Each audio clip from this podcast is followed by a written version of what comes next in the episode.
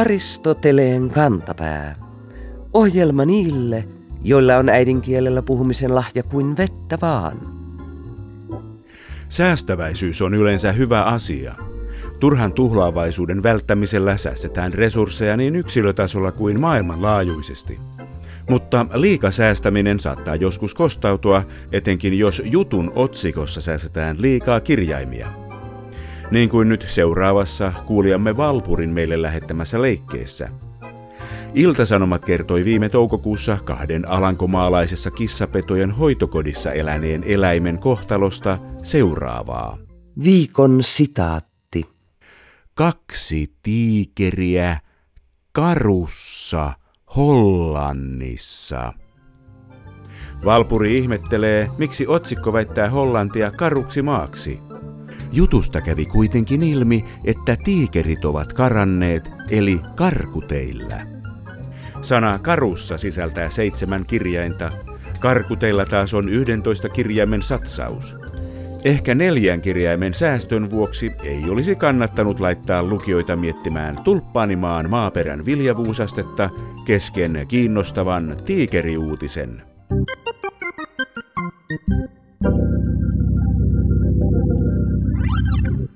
Olemme tottuneet siihen, että englanti on maailmankieli, joka alituisesti vaanii muita kieliä. Näin ei tietenkään ole aina ollut. Esimerkiksi varhaisella keskiajalla Englannin ylivalta ei edes Isossa Britanniassa ollut taattu. Sen jälkeen kun Vilhelm Valloittaja oli vuonna 1066, eli 950 vuotta sitten, johtanut normannit Englantiin, niin sanottu anglonormannilainen kieli, eli eräs Pohjois-Ranskan murre, oli levinnyt maahan tehokkaasti. Muun muassa lääketieteellistä kirjallisuutta ei varhaisella keskiajalla löytynyt englanniksi, vain anglonormanniksi ja etenkin latinaksi. Tilanne alkoi korjaantua vasta keskiajan puolivälin jälkeen. Miten englannin kieli alkoi taipua lääketieteen kieleksi? Tähän kysymykseen tuo valoa Tampereen yliopiston englannin kielen lehtori, tohtori Juhani Norrin tämän vuoden loppukeväällä viimeistelemä jättiläismäinen sanakirja Dictionary of Medical Vocabulary in English vuosina 1375–1550. Kyseessä on melko jättiläismäinen sanakirja. Se on 2-osainen. Sivuja sanakirjassa on yhteensä 1294 ja hakusanoja 12 608. Ja Norri on jo rajannut aihetta ja keskittynyt keräämään vanhoista dokumenteista lähinnä ruumiinosien, tautien, instrumenttien ja lääkkeiden nimiä. Selailijalle sanakirja on jännittävä seikkailu. Esimerkiksi hakusanan death eli kuolema kohdalta löytyy niin merkitys kuolema ja great death, iso kuolema, eli rutto, kuin little death, pieni kuolema, eli pyörtyminen. Minkälaisia tauteja keskiajan Englannissa podettiin? Millaisilla lääkkeillä noita tauteja parannettiin? Keillä oli tieto parantaa tauteja? Millainen urakka Juhani Norrilla oli sanakirjan tekemisessä? Miten keskiajan englanniksi olisi puhuttu tämän syksyn influenssa-aallosta? Kysytään Juhani Norrilta.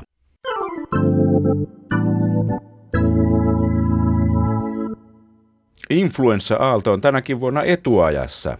Te, englannin kielen lehtori, tohtori Juhani Norri, olette tutkinut keskiaikaisia englantilaisia lääketieteellisiä kirjoituksia sanakirjaa varten.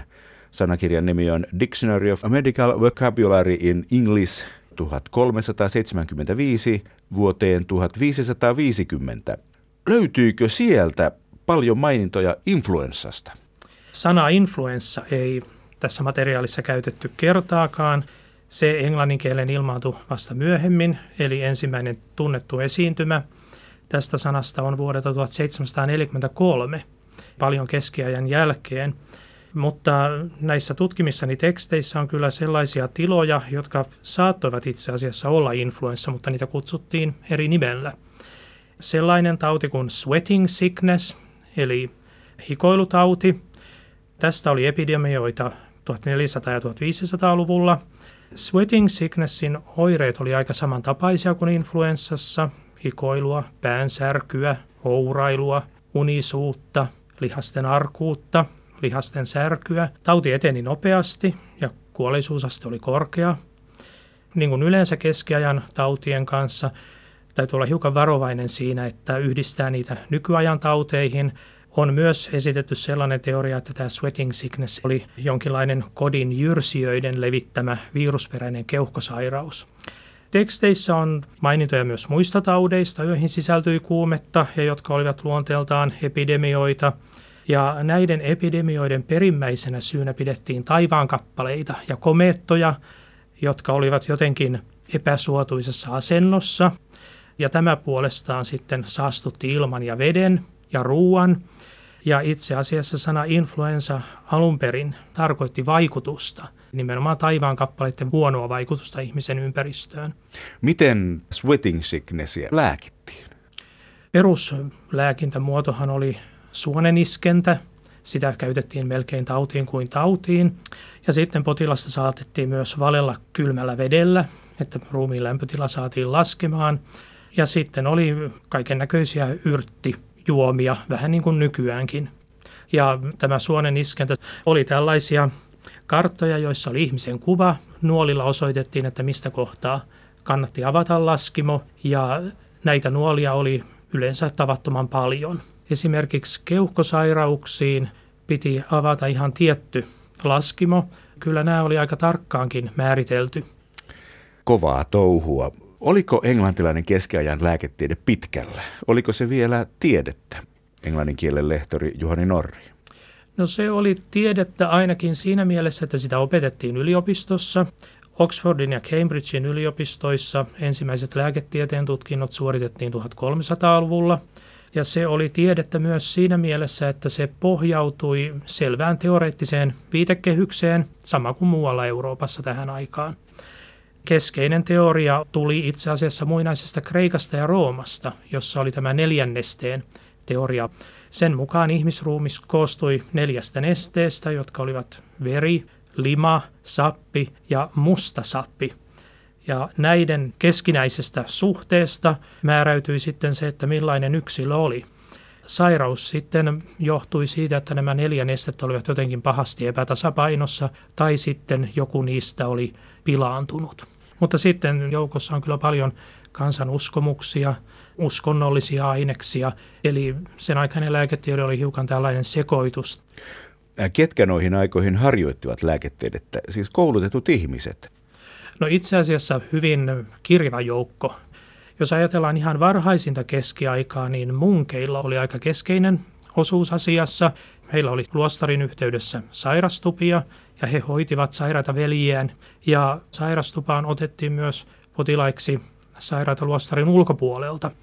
Mutta sitten kun lääketieteen opetus alkoi Oxfordin ja Cambridgein yliopistoissa 1300-luvulla, luostareiden rooli lääketieteen keskuksina jäi varjoon. Yliopistolääkärit olivat hyvin arvostettuja tänä aikana. He saivat melkoisia summia palveluksistaan ja kaiken näköisiä etuisuuksia. Kirurgia ei tuohon aikaan erikseen yliopistoissa opetettu, vaan tämä alue tuli oppia oppisopimuksella. Erään 1400-luvun tekstin mukaan koulutus kirurgiksi kesti vähintään 6 vuotta, mutta siihen saattoi mennä peräti 12 vuottakin. Sitten lääketiedettä harjoitti myös parturit. Ja partureita oli 2 luokkaa. Oli niin kutsutut parturikirurgit, joilla oli lupa suorittaa suurempiakin operaatioita. Ja sitten oli ihan tavallisia partureita, jotka tukanleikkuun ohella saivat tehdä pienempiä operaatioita, kuten juuri suoneniskentää. Ja apteekkareitakin oli lähinnä yliopistokaupungeissa ja Lontoossa. Hyvin paljon oli ei-koulutettuja parantajia. Millaisia asioita kirurgialla tuolloin paranneltiin? Amputaatiosahoja kuvataan keskiaikaisissa kirurgisissa teoksissa ja sitä, miten niitä tuli käyttää. Mutta hyvin monenlaisia leikkauksia tehtiin tuohon aikaan jo. Silmäleikkauksia, kaihileikkauksia tehtiin. Ne olivat potilailla aika tuskallisia. Samaten tyräleikkauksia ja kaiken näköisiä murtumien korjaamisia suoritettiin.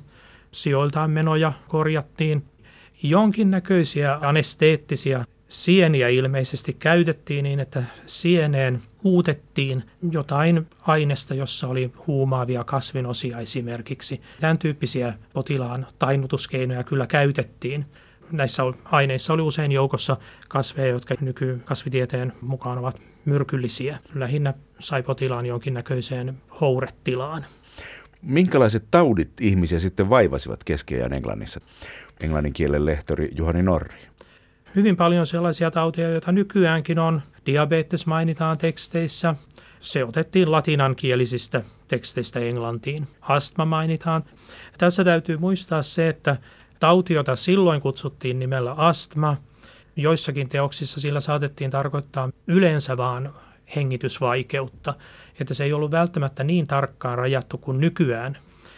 Tämä täytyy aina muistaa keskiajan lääketieteen nimistöä katsottaessa, että vaikka olisi ihan sama sana, niin sen merkitys oli hiukan väljempi usein kuin mitä se nykyään on. Syöpää esiintyi, epilepsia, erilaiset tulehdukset, halvaukset ja hyvin paljon erilaisia särkyjä, hammassärky, päänsärky, iskias, kihti. Iskiaksen hoitokeinot oli aika rajuja. Rautaputki, jossa oli 5 uloketta päässä, kuumennettiin hehkuvan kuumaksi ja se iskettiin potilaan lonkkaan. Samankaltaisia hoitokeinoja käytettiin esimerkiksi hammassärkyyn. Särkevään hampaaseen tuikattiin hehkuvan kuuma rautapiikki. Kirjoitettiinko tuon ajan lääketieteellistä kirjallisuutta paljon? Kuka sitä kirjoitti? Englannin kielen lehtori Juhani Norri. Englannin kielellä julkaistiin hyvin paljonkin erilaista kirjallisuutta. Yksi oli yliopistolääkäreiden laatimat teokset. Nämä on kaikkein teoreettisimpia teoksia, koska näissä usein pohditaan sairauksien syitä. Usein nämä olivat käännöksiä latinasta, koska lääketieteen pääkieli silloin jo oli kuitenkin latina. Sitten on kirurgien kirjoittamia teoksia, jotka on usein erittäin pitkiä. Ja sitten on reseptikokoelmia, jossa listataan parannuskeinoja eri vaivoihin, eli reseptin otsikkona saattaa olla päänsärky, ja heti sen jälkeen siirrytään kuvaamaan, että millainen lääke pitää valmistaa ja mitenkä sitä otetaan. Reseptikokoelmat oli ilmeisesti erittäin suosittuja, ja nämä olivat ehkä tavallisen ihmisen kannalta se, mitä nimenomaan tarvittiin. Millaisilla lääkkeillä tuohon aikaan ihmiset lääkitsivät itseään ja toisiaan? Yrtit oli ylivoimaisesti suosituin lääkkeiden ainesosa, mutta paljon käytettiin myös erilaisia kemiallisia aineita. Esimerkiksi erilaisia happoja esiintyy resepteissä aika paljon. Mieleen muistuu yksi resepti, jossa sanottiin, että syylästä tai känsästä pääsee eroon, kun kaataa sen päälle happoa. No. Ja se oli aika hurja resepti, ja potilasta kehotettiin varomaan, ettei happoa osu sitten viereiseen kudokseen. Kasveja käytettiin hyvin paljon, ja osa näistä kasveista on sellaisia, jotka nykyään luokitellaan ihan myrkkykasveiksi. Mieleen muistuu sellainen resepti, jossa potilasta, jonka hammasta särki, kehotettiin ottamaan pitkä rautaputki, joka oli molemmista päistä auki, ja laittamaan putken toinen pää sellaisen kuuman kiven päälle, johon oli laitettu hullukaalin siemeniä. Ja tämä höyry sitten johdettiin putken avulla siihen hampaaseen, mutta hullukaalihan on erittäin myrkyllinen kasvi, ja nimenomaan sen siemenet ovat tavattoman myrkyllisiä. Siitä huolimatta niitä käytettiin. Usein nämä reseptit oli hyvin monimutkaisia siinä mielessä, että niihin sisältyi paljon ainesosia, ja ne piti ihan niin kuin tietyllä tavalla sitten valmistaa, tietyllä lailla keittää tietty aika. Mutta sitten oli tällaisia hiukan yllätyksellisiä lääkeaineita myös. Esimerkiksi eläinten osia käytettiin sillä lailla, että niistä tislattiin jonkinnäköistä nestettä sitten. Esimerkiksi vasikan keuhkoja tislattiin, harakan poikasia tislattiin, muurahaisia ja muurahaisten munia, sammakoita. Ja sitten oli aika lailla inhottaviakin ainesosia, nimittäin lehmän ja ihmisen ulostetta tislattiin ja kananmunia tislattiin, ja mukana oli myös hyvin eksoottisia ainesosia näin nykypäivän näkökulmasta katsoen. Erässä reseptissä yksi ainesosa oli neitsyen veri. Hohoja. Tuossa mainitsitte, että kaikkia diagnooseja ei voi yleistää nykyaikaan. Sanojen merkitys oli väljempi. Tilanne oli hiukan kaoottinen siinä mielessä, että samalla tilalla oli usein parikymmentäkin eri nimeä. Ja ehkä hiukan yllättäen samalle ruumiin osalle saattoi löytää parikymmentäkin eri nimeä. Standarditerminologiaa ei siihen aikaan vielä voida oikeastaan sanoa olleen. Tilanne oli kaoottinen ihan jonnekin 1800-luvun lopulle asti ja 1900-luvun alkupuolellakin vielä anatomian terminologiaa yrittiin saamaan yhtenäisemmäksi. Ei se ollut pelkästään keskiajan ongelma, mutta keskiajalla tilanne oli erityisen hankala, koska englannin kieli tavallaan alkoi tulla latinan varjosta silloin ja ei ollut mitään valmista terminologiaa, vaan termit täytyy luoda itse. Siinä kun latinalaista teosta käännettiin, niin täytyy kääntäjän päättää, mikä englannin kielessä olisi ollut sopiva vastine latinan sanalle, ja eri kääntäjät päätyivät sitten eri ratkaisuihin. Yksi esimerkki on sana epiglottis, joka nykyään tarkoittaa yksiselitteisesti kurkun kantta, eli rakennetta, joka sulkee kurkunpään nielemisen aikana. Keskiajan teksteissä sanalle epiglottis löytyy itse asiassa 6 eri merkitystä, ja näiden merkitysten joukossa on tämä nykyinen merkitys, kurkun kansi, mutta myös sana saattoi merkitä aataminomenaa ja jopa henkitorvea. Ja tämä on yksi haaste näiden keskiaikaisten lääketieteellisten tekstien tutkimisessa. Ei voida ollenkaan lähteä siitä oletuksesta, että sanalla olisi vain yksi merkitys ja että se yksi merkitys olisi se, mikä sillä nykyäänkin on. Miten paljon keskiajalla lääketieteellistä kirjallisuutta kirjoitettiin, miten paljon sitä on säilynyt? Eli mikä oli teidän tutkimusmateriaalinen koko, englannin kielen lehtori Juhani Norri? Sanakirjaa varten tutkimaani materiaaliin sisältyy kaiken kaikkiaan 11 500 sivua keskiaikaista englanninkielistä lääketieteellistä kirjallisuutta. Niistä on säilynyt hyvin paljon käsikirjoituksia englannin kirjastoissa ja tähän omaan työhönkin pystyin ottamaan vain osan niistä mukaan. Miten kauan teillä meni tähän? Siihen meni itse asiassa 15 vuotta. Tämä on sanakirjoissa se usein yllättävä piirre. Sanakirjan kokoajat laativat tietyn aikataulun, mutta melkeinpä poikkeuksetta siitä aikataulusta joudutaan joustamaan, koska matkan varrella tulee aina jotain yllättävää vastaan. Silloin kun aloin, ajattelin, että tähän menisi 5-6 vuotta aikaa, mutta siihen menikin sitten 15. Siinä tuli kaiken näköisiä yllätyksiä ja noiden sanojen tulkinta oli myös aika usein hyvin haastavaa ja täytyi käydä englannin kirjastoissakin tarkistamassa asioita. Millaiseen projektiin aiotte seuraavaksi tarttua? En oikein usko, että uutta sanakirjaa aloittaisi, mutta pienempiä sanastoprojekteja kyllä kiinnostaisi tehdä. Esimerkiksi jonkun tietyn käsikirjoituksen sanastoja. On hyvin paljon vielä analysoimattomia käsikirjoituksia englannin kirjastoissa, lääketieteen käsikirjoituksia, ja olisi ihan mukava katsoa niitäkin ja käsitellä mahdollisesti uusia esiin tulevia sanoja, joita tuossa sanakirjassa ei vielä ole. Aristoteleen kantapään yleisön osasto. Suomen kieli taipuu ja johtuu notkeasti. Siksi myös toimittajien kynästä voi rynnätä maailmaa mielenkiintoisesti johdettuja sanoja. Sellainen on esimerkiksi kuulijamme Antero meille ilmiantamassa Iltalehden kolumnissa. Siinä kirjoitetaan näin. Ei se, että teininä käyttäytyy huonosti, tarkoita sitä, että aikuisena olisi paatumaton taparikollinen. Paatumaton taparikollinen on aivan uusi käsite meille paatuneisiin taparikollisiin tottuneille lukijoille. Lieneekö toimittajalla ollut mielessään aivan muun asian puute kuin paatumisen? Häikäilemätön, omatunnoton, katumaton. Ja sitten tämä puute onkin tarttunut sanaan paatunut, joka helposti tulee mieleen taparikollisia ajatellessa.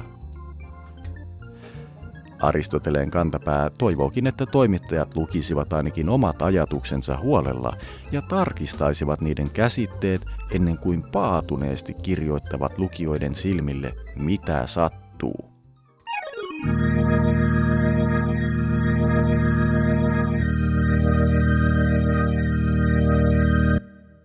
Kieltosana tuntuu yksinkertaiselta kielen osaselta. Jos jokin ei ole, se ei ole. Mutta kun mukaan otetaan monimutkaisemmat ilmaukset, asiat voivat joutua kieltosanan kanssa hassuihin asentoihin. Kuulijan nimimerkkimme Kallaa vedellessä löysi Ylen nettisivujen urheiluosiosta toukokuussa jutun siitä, miten urheilujärjestöihin palkattavien ihmisten taustoja koetetaan tarkistaa yhä huolellisemmin. Juttu sijoitti urheilupomon suuhun seuraavan päätelmän. Viikon fraasirikos. Koskaan ei voi olla liian sinisilmäinen. Nimimerkki Kallaa vedellessä viheltää pilliin ja nostaa punaisen lipun. Nyt on tainnut pomon kohdalla käydä jonkinlainen yliammunnallinen urheilusuoritus. Aristoteleen kantapään urheilufraasien ylimmäinen kentänhoitaja yhtyy edelliseen. Sanoja on päättänyt käyttää kuvailmausta sinisilmäinen, joka tarkoittaa luottavaista ja ei-epäluuloista. Mutta lausetta muodostaessaan hän on kuitenkin ajatellut sanaa epäluuloinen ja rakentanut lauseen sen mukaan. Rikollista huolimattomuutta on noudattanut myös toimittaja, joka kyseisen sammakon on julkaisuun saakka päästänyt. Rangaistukseksi tuomitsemme kummatkin kuuntelemaan vanhan sinisilmän, eli Frank Sinatran Reprise-yhtiön tuotannosta tehdyn 20 CD-levyn kokoelman yhteen menoon ja miettimään, miten olisi pitänyt sanoa. Viikon sitaattivinkki. Englannissa Oxfordin sanakirjan väki ehätti ensimmäisenä valitsemaan vuoden sanaa, ja sana onkin mitä ajankohtaisin.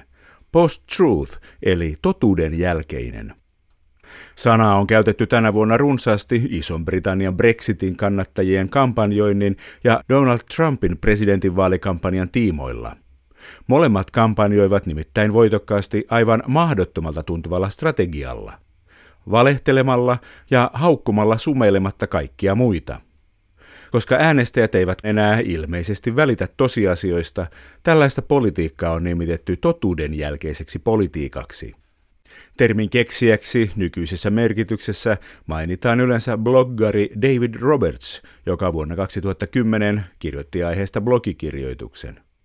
Sanaa oli käyttänyt toisessa mielessä näytelmäkirjoittaja John Tesits jo vuonna 1992, mutta lähempänä nykymerkitystä oli yhdysvaltalainen kirjailija Ralph Keyes vuonna 2004 kirjansa The Post-Truth Era, Dishonesty and Deception in Contemporary Life, eli totuuden jälkeinen aikakausi, epärehellisyys ja petos nykyelämässä.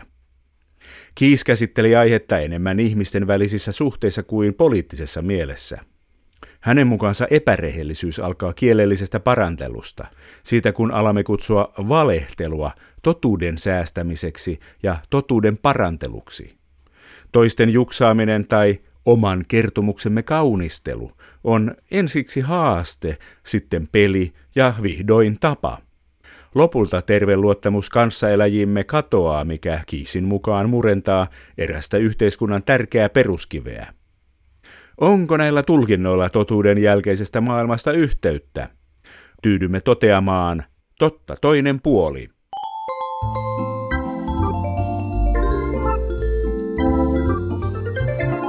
Kerro Aristoteleen kantapäälle, mikä särähtää kielikorvassasi.